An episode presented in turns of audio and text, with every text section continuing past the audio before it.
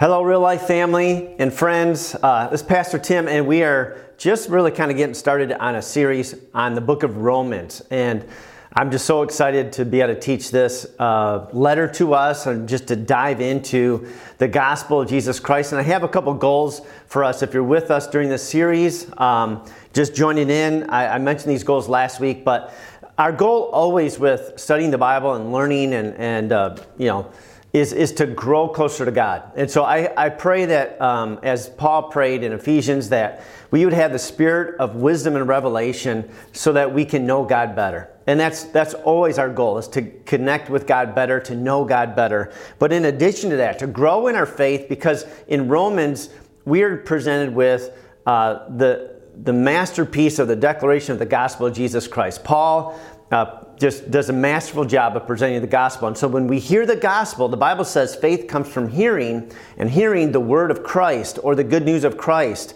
And so as we are discussing the gospel, what Christ has done for us, what God has done for us through his son Jesus, I pray that faith will arise in you and you'll grow in your faith as well. In addition to that, we're going to learn some uh, doctrines of our faith. Uh, Romans is filled with great truths that we build on to understand God better, to understand the whole perspective of the Bible. And today we're going to look at one of those called the doctrine of sanctification. So we're going to get a little intellectual, but um, it's important to know what we believe and why we believe it, and what scriptures uh, you know are the foundation to those beliefs.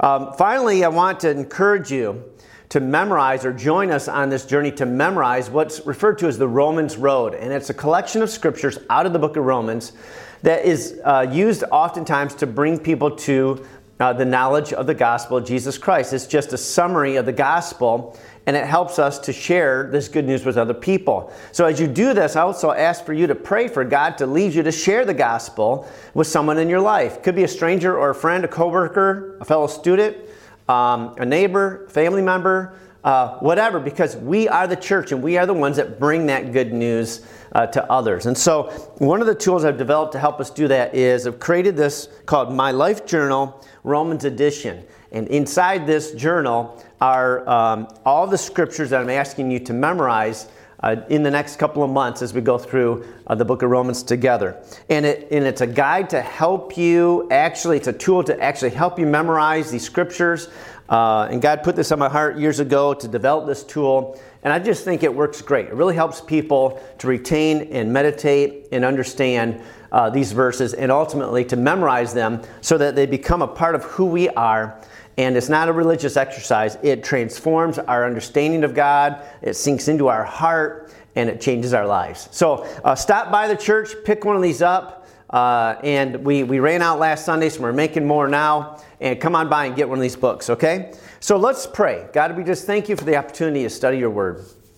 And I ask, Lord, that whatever you need to communicate to us, each person right now, Lord, that your spirit will speak to us and you will give us a spirit of wisdom and revelation as we study your word to know you better. May each one of us continue to grow into who you already made us to be through Jesus Christ. In Jesus' name, amen. Amen. Well, we're going to jump into Romans chapter 1 today. Last week I did an introduction. If you missed the message, uh, just try to find it and check it out. Um, it, we, I talked about pa- uh, Apostle Paul and uh, who he is and his background, his conversion, and kind of introduced the idea of why he wrote the letter to the Romans and so on. But today, we're actually going to jump into Romans chapter 1. And I don't even think we'll get through the first chapter, but we're going to have uh, a great time discussing this. So I want to start by reading Romans chapter 1, verses 1 through 4. It says, Paul, a servant of Christ Jesus, called to be an apostle and set apart we're going to come back to that phrase later. Set apart for the gospel of God. The gospel he promised beforehand through his prophets in the Holy Scriptures regarding his son, who, as to his human nature, was a descendant of David, and who, through the Spirit of holiness, was declared with power to be the Son of God by his resurrection from the dead, Jesus Christ our Lord. So, this is just kind of the prologue or the preamble of Paul's letter, but it's already loaded with some important truths I want to unpack. First of all, Romans 1 1 says, Paul, a servant of Christ Jesus, a bondservant of Christ Jesus. And uh, that, that, this is loaded. First of all, and I mentioned this last week, uh, that oftentimes we think of Jesus Christ uh, as like uh, our Savior's name. And Jesus definitely is his name, but Christ is actually his title. And it's almost like Jesus is the human part and Christ is the God part. And it's, it's beautiful how Paul breaks this down and, and shares that with us. But before he does that, before I look at that, he says, I'm a servant. I'm a bondservant. And that's the position that we all come to uh, in our faith with Christ. We declare him to be Lord. We declare, which means he's the owner, he's in charge, he's the leader of our life. He owns us. Okay? That's it's a feudal, uh, it's like a, a, word from the feudal system where you had a lord over the land, and everybody who was under that lord was under that uh, covering, but also under that protection, but also that under that control, right, of that lord. And we are under the control of Jesus. We belong to Him. We give our lives to Him because we're exchanging our death for new life. And we're exchanging our self control for God control and we come alive. That's the um, paradox of this, of this gospel. Is if we try to find our own life on our own, we try to control things on our own, you know, we're going to fall apart. We're going to make a mess of it because we're not designed to do that. But if we surrender the ownership of our life to Jesus and declare Him to be our Lord, we give it, we surrender it all to Him, we come alive. We come alive. And so Jesus is Lord. Is He your Lord? If He's not your Lord, you're not saved. You're not forgiven of your sins. And you need Him.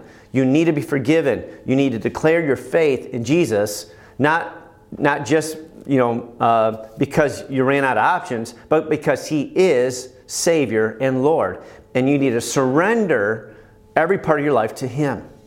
And so that's the position that we all need to come to uh, with regards to God. As we return to Him, we surrender to Him, and we declare Jesus as Lord and Savior. So we are all servants of Jesus Christ. We are all bondservants for life to Jesus Christ. And uh, He leads us like a good shepherd in passive righteousness for His name's sake. He protects us with his rod and his staff. He guards us. He leads us into uh, you know, still waters and uh, green fields, pasture. He feeds us. He cares for us. He cares for our soul. And we have eternal life in him forever. All right, so that's Paul's position. And that's our position as fellow believers and, and children of God. But then Paul says this in Romans 1, verse 3 and 4. And I'm going to read it again, but in the New King James Version, like I did last week. And he says, Concerning his son Jesus Christ our Lord, who was born of the seed of David according to the flesh. In other words, the human side of Jesus came through a line of uh, descendants, and, and he had to to fulfill the prophecy that the Messiah would be of the line of David. So, King David, this is we're talking about King David. And so, uh, God promised that the Messiah would be a, a seed through the Davidic um, you know, lineage. And actually, in Matthew chapter 1, you can read how the, the uh, descendants are listed out, and you see David, and you see a whole bunch of more people, and then you see Joseph, who was Mary's husband. And so the Messiah, Jesus, was, according to the flesh, a descendant of David, which is really important. So this is the fleshly part of God who became a human. He came through human the human race. He was born of the Virgin Mary, but in the line or descendancy of or lineage of David. Okay? So he's fully human, but he was also and needed to be fully God. Jesus, the human, is also Christ, the anointed one, this Messiah, the Son of God. And so we see that um, his conception was of the Holy Spirit, not of human seed.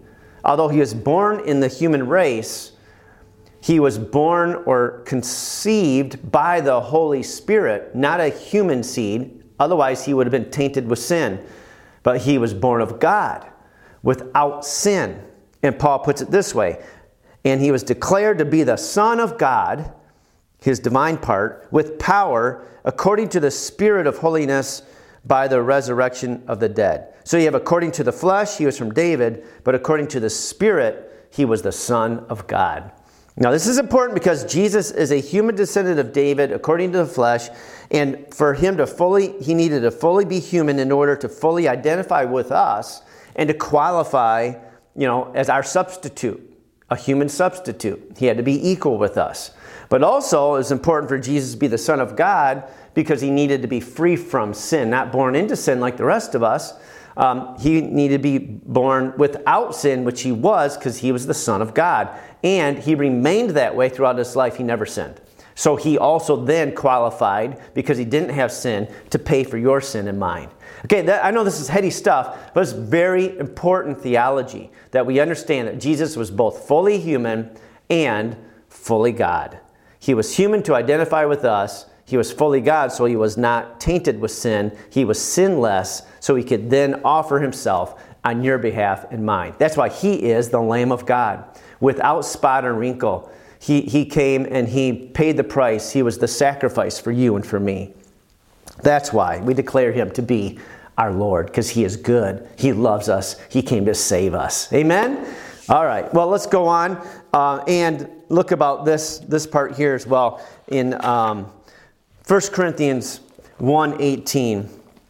Uh, Paul writes this in a different letter. He says, "For the message of the cross is foolishness to those who are perishing, but to us who are being saved, it's the power of God." And so it, it doesn't make sense that we are giving our life to someone who is crucified especially if you don't understand the rest of the story that Jesus wasn't just crucified, but he what? He was raised to the dead by the Spirit of holiness, proving himself to be the Son of God. So that's where the whole narrative changes. If we don't believe in the resurrection, if Jesus wasn't resurrected from the dead, yes, we would be foolish. We would all be idiots, you know, for, for believing in a dead man, right? But he is not a dead man. He is a risen Savior. He is the risen Christ. He is the risen Son of God. He is the Messiah. That's why the resurrection is so important to you and to me. But it goes on to say that Jesus lived a sinless life by the power of the Holy Spirit. And um, I want to want to read this for you. Well, no, I'll get to that in a minute. The, this is the idea of the Spirit of holiness. The Spirit of holiness is another name for really the Holy Spirit, right? The Holy Spirit, the Spirit of holiness. So the Holy Spirit um, empower Jesus to live a life of absolute holiness and purity. Uh, Jesus constantly was modeling for us his life on the earth in dependency to God. And when he was baptized, the Bible says that he was, or that the Holy Spirit descended upon him like in the form of a dove. But that was the moment when the Holy Spirit became uh, a partner with Jesus to actually live the rest of his life without sin and to be able to fellowship and know God and to do what God has called him to do. Um, that's when his ministry began, the power began. Um, and, and so Jesus often would remind his listeners that what he was doing was only what he saw his father doing, but it was really prompted through the Holy Spirit. The power of the presence of God upon Jesus empowered him to live a sinless life.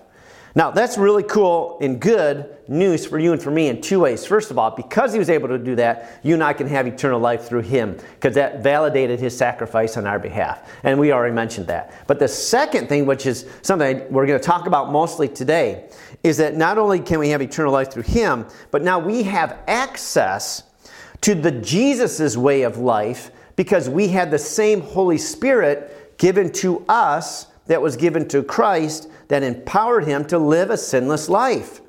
So, what I'm saying is that through the Holy Spirit, we can be controlled, if you will, by the Holy Spirit, empowered by the Holy Spirit to not sin. Now, what I'm not saying is that uh, I never sin anymore. I'm not saying that. I'm not saying that you'll never sin again because you're a Christian. Um, I'm not saying that either. But I am saying that it is possible for us to live a life under the control of the Holy Spirit. And when we are living that way, we are not sinning. We have a new power. And the more that we are able to grow in our surrender to the Holy Spirit with our everyday life, the less we will sin. Uh, not because we're get, being goody two shoes, but because we are relying on God power now, not man power, not willpower. Willpower is very weak compared to God power. God power is the strongest power uh, in the universe, right? And so now we have God power. We have the Holy Spirit power that empowers our life to, li- to say no to sin and to live a righteous, holy life before God. So we can be totally controlled by the Holy Spirit and live uh, in holiness before God. Now, we're going to discuss this more in Romans chapter 7 and 8 because Paul talks about this quite a bit then. But for now, we're going to get into a few other thoughts and then we'll revisit this in the doctrine of sanctification, okay? So I want to read the next couple of verses Romans chapter 1, verses 5 to 7. It says, Through him, through Jesus, and for his name's sake, we received grace and apostleship to call people from among all the Gentiles to the obedience that comes from faith. And you also are among those who are called to belong to Jesus Christ. To all in Rome who are loved by God and called to be saints. Grace and peace to you from God our Father and from the Lord Jesus Christ. Now, this is just kind of a simple introduction of the letter that Paul is writing, but he is just putting out some loaded statements. And so we're going to pause and look at one of, a couple of those. One, he says that he's been called by God, given this grace and apostleship to go to the Gentiles and to call Gentiles, listen to this, to the obedience that comes from faith. Obedience that comes from faith. And uh, we talked about this a little bit last week, and we will talk about it more in the book of Romans. But our obedience should flow out of our faith or our relationship in Christ. But a lot of people get this backwards and they try to obey God, they try to follow all the law or all the rules in order to get right with God. But that's backwards. What the Bible teaches and what the gospel of Jesus Christ teaches is that we surrender to God in faith, and then God comes and changes us from the inside out. And then we begin to obey. Because we are then, uh, faith in Jesus produces us to be born again in the Spirit. So now we open up the God power in us, and we're restored to be a child of God through the Holy Spirit. And now we want to obey. We're transformed from the inside out, and we're empowered by God Himself to live a new life. But a lot of people think they got to get their act, you know, get their act together to come to God. It doesn't work that way. You can't get your act together to come to God. You can try, but that's religion. But when you place your faith in Jesus, no matter what your life looks like right now, no, no matter how big of a mess it is, how, how screwed up you are, you know, that, that Jesus came to save sinners. He, he's our Savior. It's when you're a sinner that you need Jesus, right? So we turn to Him in our mess, in our failures, in our fallenness, and we call out to God. The Bible says that everyone who calls on the name of the Lord will be saved. We call out to Jesus and it's, we place our faith in Him. Then we're born again. Holy Spirit comes changes us from the inside out, and then we start to obey, right? Not out of obligation or out of legalism or out of religious fervor, but out of a changed heart and a desire to know God more, to follow in His ways. And so this is really cool. This little statement is powerful. Paul is saying, I'm calling the Gentiles to come to God to, you know, to obedience that comes from faith. That's awesome. I hope that sets you free from uh, the opposite thinking that so many of us have spent years of our lives um, trying to do and, and uh, to, to know no uh, progress at all, you know? Okay, so then he also goes on to say this, and this is a, an amazing statement. He says, You, uh, those who are called to belong to Jesus Christ, you also are among those who are called to belong to Jesus Christ. Everyone's called but not everybody answers the phone. you know what I mean? So the Bible says everyone is invited. Everyone um, belong, needs to is called to belong to Jesus. Is called to be saved and redeemed. There isn't anybody that God has written off. He doesn't care about. He's given up on. There's nobody like that on the planet. God desires everyone to be saved. Everyone. But we need to answer the invitation. We need to answer the call. We need to receive and place our faith in Jesus. While everything else is free, we still need to receive. And I pray if you haven't received Jesus Christ as your Lord and Savior, if you haven't placed your faith in Him, if you haven't surrendered your self control to God to control you, to bring, bring you back to life, to forgive you of your sins, then today is the day for you. Just do that. Make that decision. God loves you. He's for you and He's pursuing you, and He will always love you. And He desires for you to come out of sin, to know Him, to know full life, to know, to know the life that He has for you. Okay, but it's your decision. You have to make that decision for yourself. You need to answer that call. God is calling you to know Him, He's calling you home. But you have to place your you have to receive that invitation and place your faith in Him. Do that today, and you will be saved. Okay, and then finally in Romans chapter one verse six. Uh, or verse 7, Paul says, To all in Rome who are loved by God and called to be saints called to be saints. I ain't no saint. You know, I know this saint, that saint, this person, and I could never be a saint. Well, yes, you could be, and yes, you are. Because uh, how we understand sainthood, I guess, in some of the religious capacities, is not how it's taught in the scriptures. And you are called, and you are a saint if your faith is in Jesus Christ. I want to explain that to you and, uh, and go through that together. In the Old Testament, only a few people were set aside for special use. Right? The high priest, the priesthood, only a few people would get close to God. Um, they had special garments, they had special requirements, they had special, you know, um, things, observances that they had to do. Only a few. But in the New Testament, through Jesus, every single one of us is called to be set apart to God.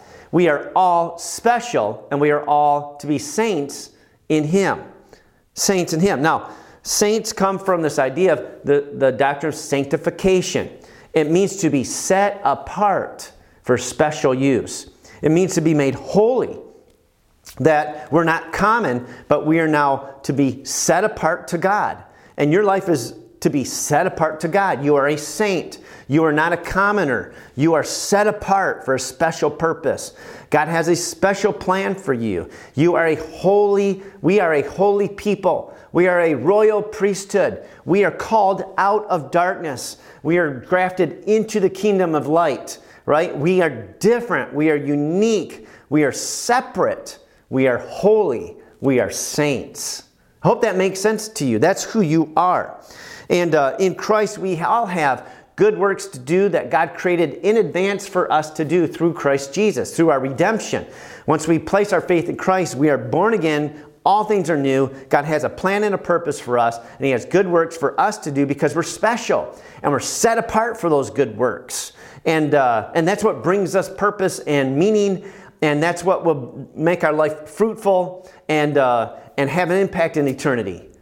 Amen? So you are a saint. You may not always be saintly, but you are a saint. You are called to be set apart, and you need to follow that calling and set yourself apart to God. And the primary role of the Holy Spirit is to make us holy.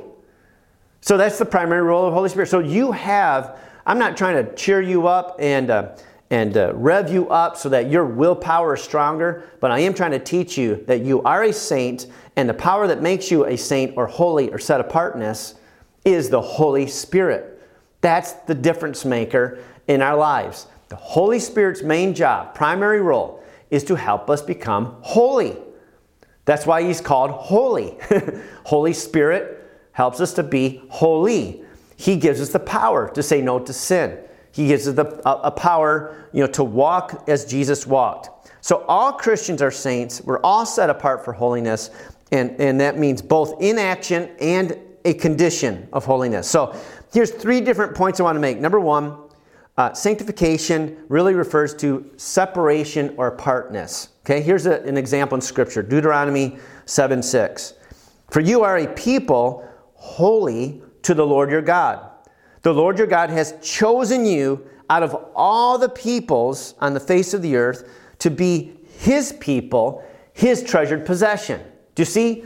God's called you out. You're special. You're His people, His treasured possession. You belong to God. You don't belong to this world anymore. All right? So that's, that's the idea. The first idea of sanctification is you're called to be separate. Second, uh, sanctification refers to purity and cleanness. Purity and cleanness. Separation from all that is impure and evil. All right, to, to be separated from evil, to be separated from darkness, to be separated from impurity. So, Titus 2 uh, 11 through 14 is a good passage on this. If I just read uh, verse 14, it says, Jesus Christ, who gave himself for us to, listen, redeem us from all wickedness and to purify for himself a people that are his very own, eager to do what is good. So, one of the purposes that Jesus has saved us is to actually purify us, to set us apart from impurity and evil. And the third point I want to make about sanctification is it also refers to moral perfection. Now, Jesus said these words simply in Matthew 5 48 in his Sermon on the Mount, and he said, Be perfect, therefore, as your heavenly Father is perfect. Well, um, that's a pretty big ask. Be perfect? But we, so I can't do that, neither can you. But when the Holy Spirit is in charge of our hearts, when we are under the control, as we'll read in Romans chapter 8 later in the series, when we're under the influence, not of sin, but of the Holy Spirit, we, we are being perfected.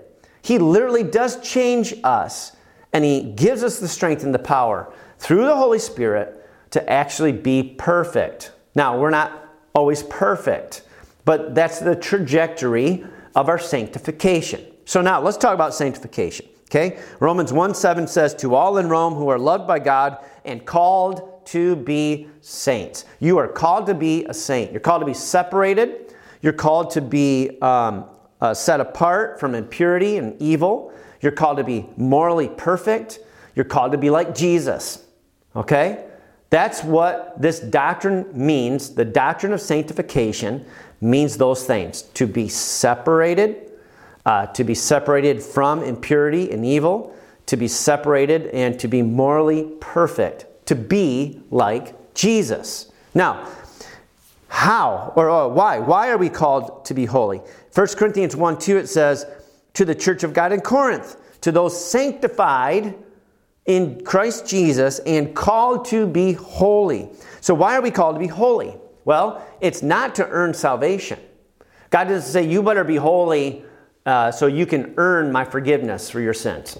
You, if, you, if you do these things and don't do those things, then uh, I'll write your name in the Lamb's book of life and I'll give you eternal life. Does God say that? No, does not say that. Do a lot of people believe that? Yes. A lot of people believe that. A lot of people believe that they have to become holy to earn salvation or forgiveness of sins. But Romans is saying the opposite. Throughout this book, we're going to see this is one of the main themes of Romans. We have something called the gospel of Jesus Christ, the good news. That's not good news. It's not good news to, to think that God is requiring you to do these things and not do those things in order to earn salvation, that's not good news. That's bad news. Because every one of us who's tried that have failed. That's one of our memory verses, right, for this past week. Romans 3.23, the first verse in the Romans Road that I'm asking you to, to memorize says this, For all have sinned. We've all sinned and fall short of the glory of God. So that's bad news if that's how it works. If righteousness is based on my performance, I'm a dead man. I'm in trouble. So are you. But thank God that that's not how it works, okay? So, holiness here, God is calling us to be holy. We're not doing it to earn salvation, but now through the power of the Holy Spirit, who is the one who empowers us to live a holy life, we are doing it because that's actually who we are and it breeds life in us. We are doing it to be restored back to who we really are. We're children of God. This is an identity issue. We are no longer identified by sin, we are identified by sainthood. We are not that sinner. We are a saint. We are cleansed. We are made new. We are set free from sin and the bondage of sin. We're called out of that darkness into light. You see, this is an identity issue. So God says, Now you're my child. Now you're saved. Here's the power you need to be who I made you to be all along. You are a saint. You are called to be separate. You are special. You're my chosen possession. You're my treasured possession. You, you're my son, you're my daughter, and this is, this is how we do it. Because when we live this way in alignment with God, we are alive. We remain in freedom. We, we are fruitful. We're filled with love, joy, and peace, right? We defeat sickness, and, and ultimately, we defeat death through, through Christ Jesus, our Lord and Savior. Do you see why? We don't do it to earn, we do it because that's who we are now. We have a new identity in Christ. We are no longer that old, old person. All things are new in Him. I hope that you see the difference. And so there are two different types of sanctification. I'm going to kind of wrap things up with these ideas. First of all, there is what th- theologians call positional uh, sanctification. That is your actual position before God. And without getting into this too deeply, basically, the idea of Scripture is this when you place your faith in Jesus, the Bible says that we are forgiven and cleansed of all unrighteousness. 1 John 1 9. If you confess uh, your sins, God is faithful and just and will cleanse you, forgive you, and cleanse you of all unrighteousness, right? So he God forgives us, he cleanses us, and we are made right with God. That is our position. Uh, our spirit is born again. We are literally righteous in God's eyes. God no longer sees our sin. Uh, he no longer remembers our sin. He has buried it. He has removed it. He has washed it clean. Uh, he has cast it away from us as far as the east is from the west. I mean, it's gone. Okay, that's positional righteousness. You are positionally sanctified in Christ Jesus. Paul said to the church of God in Corinth, to those sanctified in Christ Jesus. You are sanctified. You already are holy in the eyes of God. That's your position. He says, and called to be holy. What? How can you be one thing and yet becoming the, the thing also at the same time? Well, that's why we have two different phrases for this. That's your position, but the other idea is progressive sanctification, and that is the practicality of our life. We know that we're still sinners. We know that we still have some hiccups. We still have some baggage, you know. We still have some issues to work out. We are still becoming who God has called us to be. So, in the eyes of God, we are already secure. We have confidence that we are already forgiven. We are, our names are written in the Lamb's book of life. We are on our way to heaven. There's no question about that when you study Scripture. We are saved. We have eternal life in Christ Jesus, okay? But the second part of this now is, but we, God also is looking to continue to transform us out of into, right? Out of the kingdom of brokenness and darkness and death into his kingdom of light and life and freedom and fullness and fruitfulness. And so we all know this. So we have these two ideas going on at the same time. And so I just want to challenge you agree with God. Begin to see yourself as God sees you. He sees you as his child. He sees you as a saint. He sees you as set apart, as special, and as a treasured possession. He sees you in through the eyes of Jesus, and he's calling you to trust him, to believe what he sees in you, and to set you free, and to release the old identities of sin and brokenness and anger, depression, and uh, loser and uh, uh, not good enough, and, and whatever other labels that have stuck to you. Get rid of those things. That's not who you are anymore. And let God renew your mind to who you really are in Him. This is the progress or the process of sanctification. Becoming, as one great theologian said, we are becoming who we already are. Think about that. God has already called you apart. He's already called you a saint. You already are in His eyes. And now you are becoming who you really already are. The rest of us is just catching up to that reality. And so, for theolo- theo- theologians, I'm sorry, to get their minds wrapped around this, they have put those into two different categories. One is your position, and one is the progress that you're making in conjunction with that. So, the one is already done, but the other is by the Holy Spirit, God is continuing to change us and transform us into the image of the one that He loves. One of the verses that really um, summarizes this very well, and it could be Paul who wrote this in Hebrews. We're not sure if Paul was the author of Hebrews or not, but it wouldn't surprise me if he was. Because it says this Hebrews 10 14, by one sacrifice, Jesus has made perfect forever, that's positional sanctification, those who are being made holy. That's progressive sanctification. We have both. Isn't that awesome? So God uh, the Bible says, uh, I think Paul writes this in Philippians uh, God is faithful, and he will finish what he began in you. He is going to finish this good work he started in you. And so I want to um, finish this message by just reading and summarizing the last two verses here for today. And that's Romans chapter 1, 16 and 17. The, the, these verses, I talked about this a little bit last week, uh, are so powerful uh, but we don't have time to develop it a lot more today. But uh, this is one of the verses that this is the verse Romans 1:17 that started the Protestant Revolution, uh, uh, Reformation, not revolution, Reformation through Martin Luther. So let's listen to these powerful words. Paul says, "I'm not ashamed of the gospel." Because it is the power of God for the salvation of everyone who believes. First for the Jew, then for the Gentile.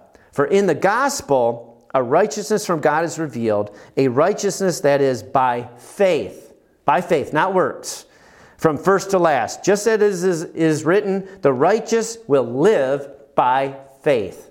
The righteous will live by faith, not faith and works. The righteous will live by faith. Salvation is by faith. Righteousness is obtained through faith. This is the core of the Protestant you know, Reformation. That was, the, that was the core idea, and that's really a core idea of all of the book of Romans. But look at this. Paul says, I'm not ashamed of the gospel. It's the power of God to save everyone who believes. Everyone who believes in this, this gospel, the good news of Jesus Christ, can be saved. Everyone who does believe will be saved. That's what Paul is saying. No matter what your track record is, no matter uh, what your lineage is, what your sex is, what your skin color is, you know, what your education is, your socioeconomic status, none of that matters. Not what your sin record is. Everyone who comes and believes in the gospel, places their faith in Jesus, will be saved. Amen. God is for everyone. And then he goes on to say this first for the Jew, then for the Gentile. Just to give you a, a, real, I mean, we could talk hours and hours about that phrase right there, but I just want to give you a quick summary because we don't have time to d- dive into it too much. But Jesus says in John 4 22, salvation is from the Jews. So here's how it works we go all the way back to Genesis chapter 12, and God called Abraham, right? Now, the law the covenants, the temple worship, the messianic prophecies all came to the Jews first. The Messiah is a Jew, Jesus is a Jew, and fulfilled the law perfectly as revealed to the Jews. However, all these privileges were not due to the Jews' superiority or merit, but rather for the Jews to be a vessel to convey this gospel to the rest of the world through both experiencing and proclaiming it as a light to the nations. So God is trying to communicate to mankind, and he had to pick a people to do that. And so he picks a people, and they, the, the, that people became known as the Jews. He picks a man, Abraham, in Genesis chapter 12. And he says, Go from your country, your, leave your people, your father's household, and go to the land I will show you. I will make you into a great nation, and I will bless you. I will make your name great, and you will be a blessing. I will bless those who bless you, and whoever curses you, I will curse, and all peoples on earth will be blessed through you. So God begins to work with a specific person, Abraham, and gives them promises and revelation of his name and his character. And Abraham has a promised son named Isaac, and Isaac has Jacob, and Jacob has 12 sons who become the 12 tribes of Israel. They go into uh, slavery in Egypt, and God raises up Moses to deliver the people out of slavery as a picture of what his salvation would look like for all of us in terms of our sin, delivering us out of the bondage to sin and taking us to a promised land. He takes the people to a promised land, and the, and the people, the tribes become a nation. And God gives Moses. Uh, um, the Torah, the instructions, the Ten Commandments, and all the Torah and he begins to reveal the covenant promises to him. And in that, the prophecies begin to come. And God begins to speak about a promised Messiah who would come. And you see, so God picked a person. That person became a nation. That nation is responsible to carry this good news, to not just carry, but to embody it, and then to reflect it and to proclaim it to the world. And now, it's to the point where it's you and it's me, the church. Because we find in Romans that this good news wasn't just for the Jews, it was for the Jews to get to the whole world. And so we see this idea of Jews and Gentiles, first to the Jews, but then to the Gentiles, to all the rest of the world. And I'm one of the, all the rest of the world, and so are you. And now the church is born, and through, through the gospel of Jesus Christ, we are continuing to do what God called us to do get the good news to the rest of the world. I just summarized like a whole lot of stuff in just those couple of minutes. But that gives you the big picture of why Paul says, first to the Jew, then to the Gentile. The gospel is not just for the Jews, it is for everyone who will believe. Well, I invite you to believe in Jesus today. Pray this prayer with me, if you will. Say, Jesus, I believe in you that you are the Son of God, that you came in the flesh as a human. You also were born of, of God Himself. You're the Son of God and lived a sinless life. Because of your great love for me and your mercy for me, you gave your life to save me. And God raised you from the dead, validating your sacrifice on my behalf for this moment right now to trust in you and to believe in you for my salvation. Thank you for forgiving me of my sin, setting me free from a death spiral, and giving me the gift of eternal life. I'm all yours.